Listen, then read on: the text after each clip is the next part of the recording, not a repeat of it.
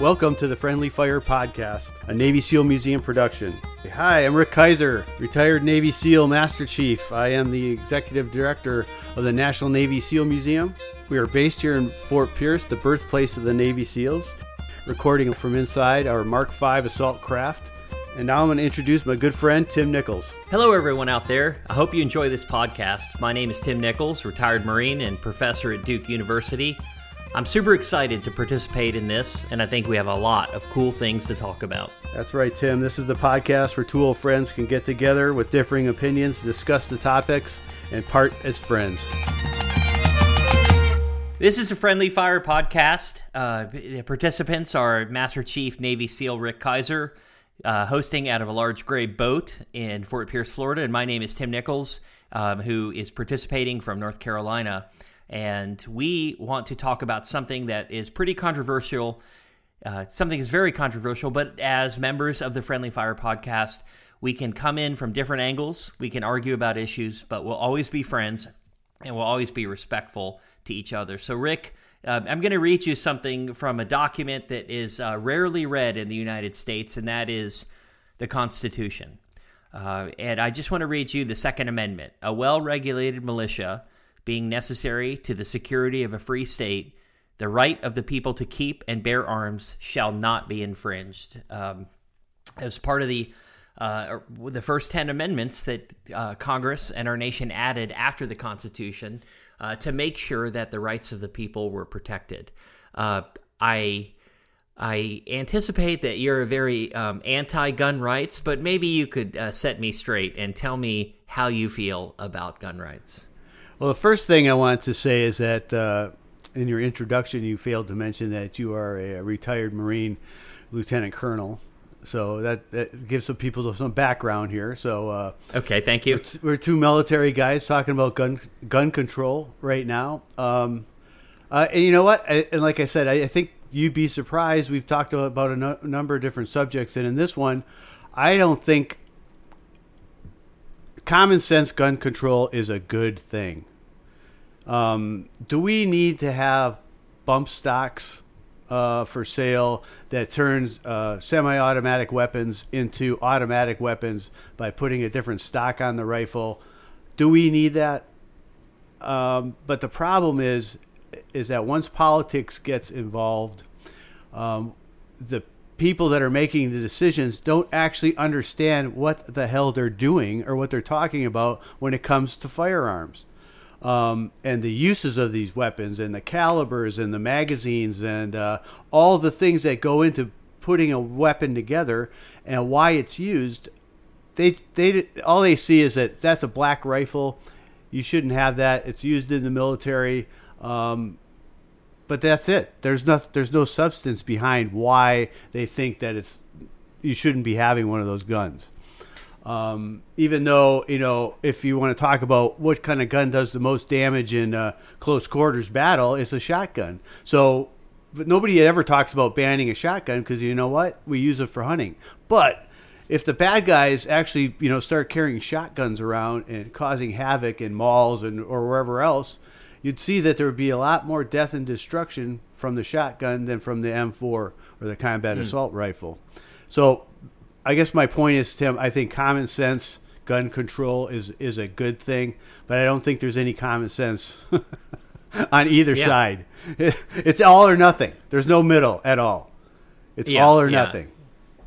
Well, so, uh, crazy enough, I think I agree with you. I I, I oh, would shit. say that. Sorry um, like philosophically, all the things you talked about in gun control should be done. Like loopholes should be closed, and and there's certain weapons that should be banned. But we just haven't found a way to do it, Rick. I mean, it's just such a contentious issue that uh, there are all these workarounds, and everything's politicized. And there's one thing I hate more than anything is if there's one incident, then we use it as an example to say, like, this is what's wrong with America, and I don't agree with that. Um, if we decided anecdotally to use every incident of crime as a reason to uh, to you know make an immediate change, think about how gridlocked our system would be. So I agree with you that that certain types of weapons shouldn't be in the hands of certain types of people. Like the Second Amendment doesn't say uh, that we expect the people to become a militia. It says the states will have a militia, and the states will raise that militia, and people have the rights. Uh, people have the right to protect themselves. But I think that's being conflated. So um, I agree with you. Like every attempt to for, to uh, handle gun control has been pretty ham-fisted. Wouldn't you agree? No, I, I totally agree. The uh, well, let's take the uh, big cities. We were talking about voting earlier. The strictest controls are in the big cities: New York, Chicago, uh, L.A., um, and most of the gun violence, criminally, happens in those big cities. Even though they have the strictest gun control laws on, on the books. So people thinking that a law is going to restrict weapons, um, especially for bad guys, is they're just, it's just crazy. So what we're really talking about is restricting good people, good Americans that want to have guns. For the most but your part. analysis is the the rules don't work. Is that your analysis? Well, yes, that is. Uh, they don't work. I yeah. mean, so so what, we need better rules, right? It, like the rules have a, like the intent of the rules is good. The rules and application are terrible, and that's what you're saying is the only people that are restricted are the rule abiding people. Correct. Is that is yeah? So that's exactly what I'm saying. That, yes. Yeah. It isn't that the restrictions themselves are bad. It's the application. That's poor policy that's poorly done legislation, right? So that's where you have to put your time and effort. I, I agree. You know, if we think a rule is good and there are 100 people out there, my expectation is 100 people follow that rule, and the rule has an accountability method that all 100 people have to follow it. If only 10 people follow it and the other 90 get away, if I can speak frankly, it's a shit rule. Like, that's the bottom line. And so we we're in violent agreement. Like gun control needs to be attended to, and it needs to work. And what we have now does not work. Uh, we have plenty of research on it. The the academy, I mean, we have got gun control experts that can show you statistically how bad things happen, and you know, gun culture and loopholes and gun shows. Like we we kind of know the problem. It's that the the rules as created by politicians are absolute crap, and well, and you know it's hard all, to do. Right? You're absolutely right, and it goes to the highest levels of the government. Um, we're career military guys. We, as expert shots, couldn't bring a weapon onto a Navy base. That's true. Um, without getting ourselves, you know, busted, basically. Um, and that, that is insane. Some of the most highly trained people in this country can't carry a gun onto a base because we're expecting these uh, rent-a-cops to protect us on the base. It's like that is that's the uh, that's the epitome of insanity right there. It's like you got you know like I said this you have a whole SEAL team full of guys that are expert crack shots, but we can't carry a gun because because that's the rule, you know. And you know, and then uh, the, oh god, it, I'm so frustrated just thinking about you that. You have touched something that has not gone away since you've retired. exactly, like, because because the guys I know the guys carry guns, but they're yeah. breaking the rules. But if something happened where a gun is required, not having it is not a good answer. Then they go, "Well, you're a Navy SEAL. Why didn't you do something about it?" Well, it's like, "Well, I can't have my gun because I can't take it on base." Because it's the rules, you know, it's and, and it's a law. So it's like, yeah, obviously you want to follow that law, but on the other hand, I'm not going to be that guy that's going to be, uh, oh, I didn't have my gun because I didn't want to break the rules. Yeah, um, yeah. It's just kind of like you, know, this, you don't want to get punished or removed from right. the SEAL teams because a- absolutely now but you're it, a felon. But it's among like friends. It's yeah. here in like in Florida, uh, very um, lax. I just don't want to say lax, but they Say liberal, yeah. yeah. Let's say liberal on gun control, right? Uh, so we have like uh, a lot of people have concealed carry licenses, um, half of which probably shouldn't because they, you know, would probably shoot themselves or their partner um, as they're pulling their gun out uh, because it's not based on things we were talking about, good training, good policy. But um, I didn't, I don't necessarily like carrying a weapon all the time. But on the other hand, if something happens here that I can be part of and try to help, I want to be that guy. I don't want people to look at me and go, "Why didn't you know, Rick? What the hell? What were you doing?" You know, we expect you to do this. You know, we Yeah. expect you to step up. So without that gun, um, I can't do it if there's another gun in play. You know what I'm saying? So Yeah, no, valid point. Now, Rick, does this uh, convey your uh, distrust of the local police? Like, why even have police? Because they're never there. They don't know what they're doing. So basically, this is also a an extension of a general American opinion that the police aren't uh, aren't up to the task. I, I'm asking. I, I'm not making. no, no. I'm I don't asking. think. I'm not saying they're not up to the task. They're just Okay. this is a big country. There's not Okay. enough police to cover. If, if Okay. something happens, it happens quickly within you know, let's say 30 seconds, a minute.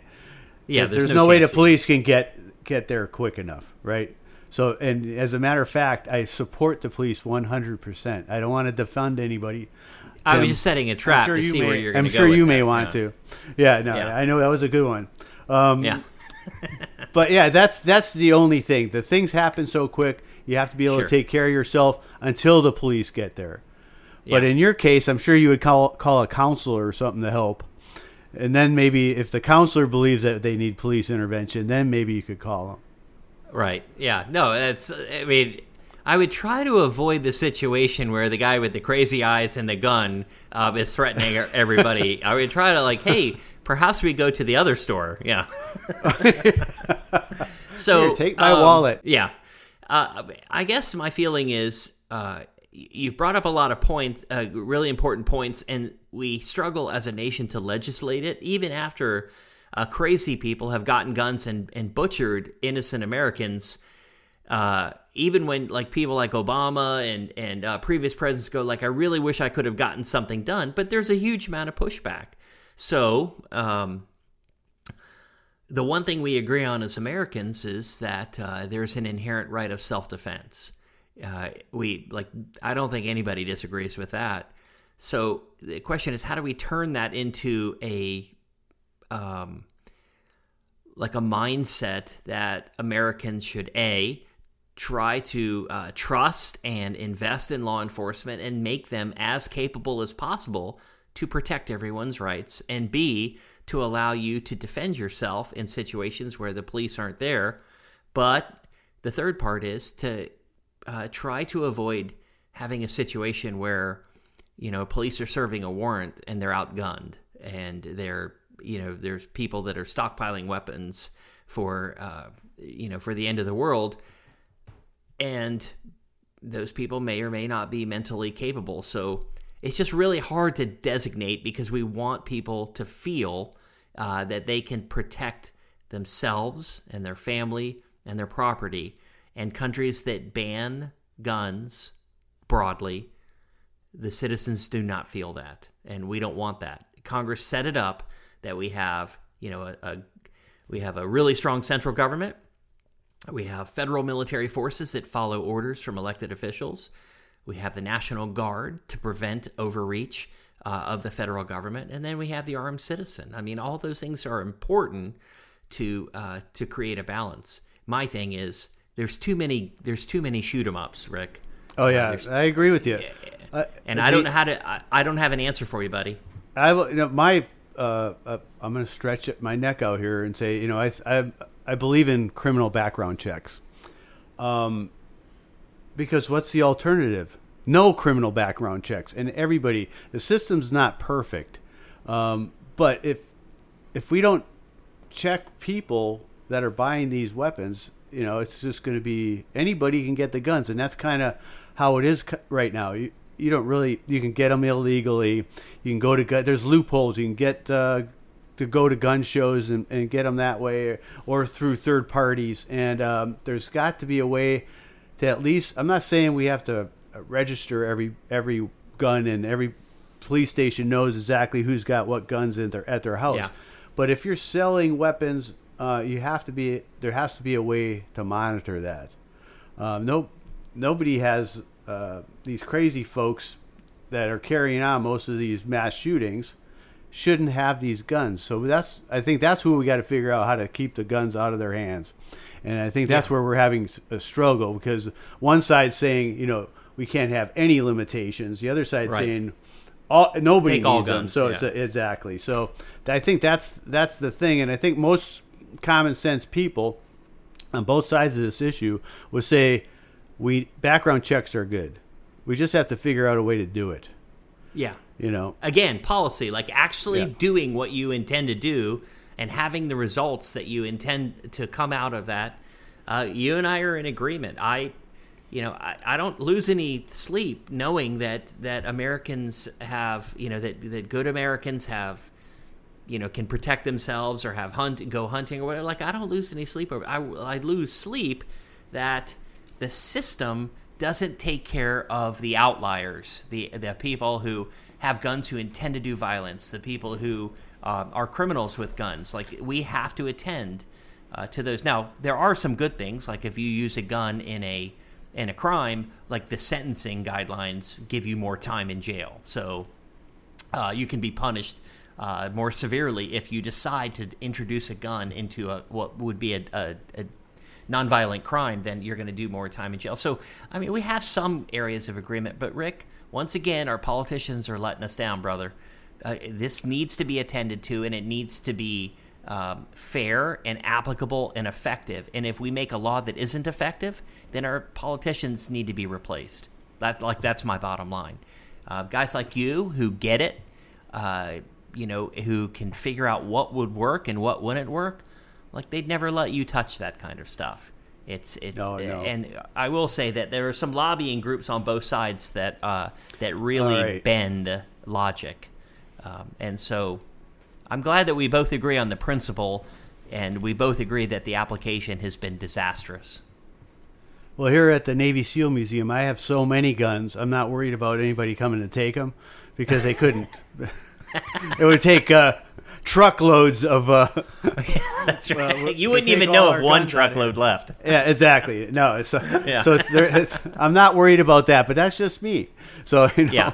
Well, I've also met some of the dogs that lounge around your museum, and I wouldn't want to get crossways with any of them. Yeah. No, they're the, between Raven and Bullet, our two uh, Navy SEAL Museum canines, uh, were well protected.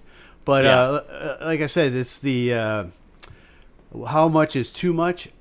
I I don't know.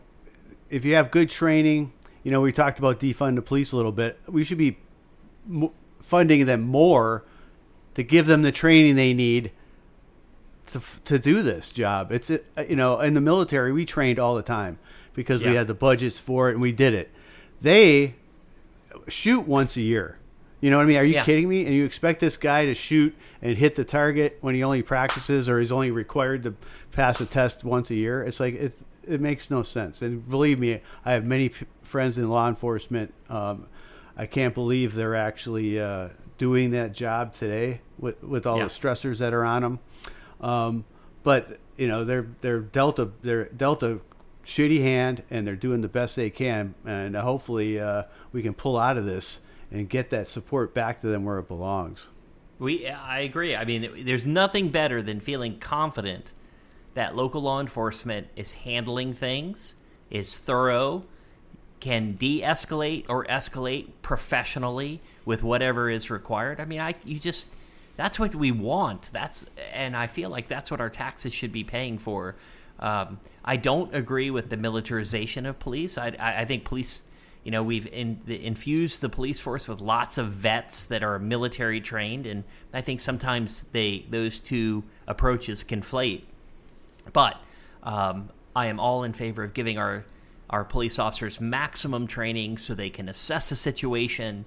Their first choice should always be to try to de-escalate but if it, if de-escalation doesn't work then they need to use force appropriately. And like few American citizens would disagree with that. We, we need to do better with that because if not, then what you're talking about is citizens will compensate for it. You know, they'll carry a weapon because generally speaking, they go, if there's a crime, if there's a bad situation, I don't believe that the police will offer me the level of protection that makes me feel comfortable. And that's a problem for our, our country. Like, it's a problem. Yeah. Yes, we were talking about the common sense. Um, like if we were talking about the latest rioting, looting incident, or the you know one that it sticks in my mind uh, from Kenosha, Wisconsin. Yeah. That I lived. I lived in Kenosha for two years while I was stationed at Great Lakes. Um, why a 17 year old kid would be carrying an M4 assault rifle on the streets of Kenosha legally, that makes no sense to me. Uh, You know what Yeah. I mean?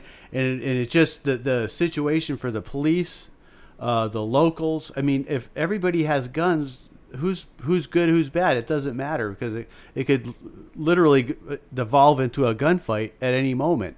So uh, that's the sort of weirdness that I cannot believe happened in a place that I used to live. It's crazy. And what's his threshold, Rick? I mean, there's protests going on, so he is in the proximity of hundreds of unarmed people, but who are in a threat, have a threatening disposition to him, and now he's put himself in a situation where he's got this firearm, and people are mad at him, and they're and they're taunting him or whatever, and so he reverts, and they have guns, and they have vi- guns yeah. too. So it's like, Like, how know, did it happen? uh, yeah, like we, that's crazy talk, you know. And so you get a shootout, and it's an American tragedy. It's a black eye for our nation. It it uh, undercuts the the rule of law and the authority that we give to our police. And you just go, okay, let's add this to the list of tragedies because we can't get this right. Exactly. And then uh, part of that same evening, you see guys with weapons running up to the police, not pointing them at the police, but just running up with guns hanging off of them. And I think those poor police officers, what, what, what are they thinking? Like, uh, uh, what's going to happen here? Should I shoot this guy? Should I not shoot this guy? If I, you know, if I don't, is it going to hurt my partner? So it's like uh, unbelievable. So anyway, Yeah. that's. I the agree. first thing I would do if I was king for a day is I would say, you know, especially during times of protest, no weapons. Let's just eliminate that threat from the uh, the from the cards. You know. It, it's Crazy. a good because you know it's going to be heated. You know that people are coming to protest because they're angry about something. So introducing lethal force, you know, by non-police is just it's just crazy, you know, and it doesn't end well. And so, yeah, Rick, I I, um, I I worry about this and where it's going because we're we're our little militia groups and the Proud Boys and you know they're not going there to protest. They're going there to to kick it off to you know kind of counter protest to attack the protesters and and I think that um, the smart move is to keep them separate, let people voice their their dissent, avoid uh, rioting, let them protest, validate that they've been heard, whether you agree with it or not, and then send them home. Like protest is part of our country, but allowing two organizations that are armed and angry who hate each other to be in the same city block, what do- what what can police do? Like we, Nothing. You, you can't have that. It doesn't end well. No, uh, my I guess get, let's get through this election. However, it turns off out. I think our between our intelligence communities, our uh, federal law enforcement, they need to go in and crush these groups that have been running roughshod over this country for the last you know four or five months, um, Yeah. and, and, bring them down, both sides, whether it be Right. Antifa, whether it be the Proud Boys, it doesn't matter. Crush them, put them in jail where they belong, and then you know the next people that want to start something like this will think twice about it at least. Yeah, deterrence, right? Like, hey, Yep. I saw what happened to these other people. So you're saying allow the protests to happen, but anything that touches violence or hatred or you know uh, lethal, uh, just like all that stuff needs to be mopped up because we can't Rioting, looting, absolutely. country. Yeah, like all of it. Like Yeah. protests, yes. Tell us that you're angry about something. We'll listen. We'll get policymakers. We'll try to resource and and ad- address these legitimate concerns and make you feel like you're uh, you're a per- part of a participative democracy. Absolutely, violence, like you're done. You know, we have a jail cell for you. Absolutely. Well, Tim, I think that's it for this uh, episode of the Friendly Fire Podcast. I want to thank everybody for uh, listening. Um, you may not agree with me. I can't figure out why, because you certainly can't agree with Tim. but anyway, I want to thank everybody for listening. Um, this is Rick Kaiser from the Navy SEAL Museum in our Mark V assault craft, and uh, Tim Nichols, Lieutenant Tim Colonel Nichols Tim here. Yeah, yeah. Tim Nichols from uh, the, my basement in my house in North Carolina. Uh, something I look forward to every week is the Friendly Fire podcast and uh, addressing really complicated issues and uh, still maintaining our close friendship. Thanks, Tim.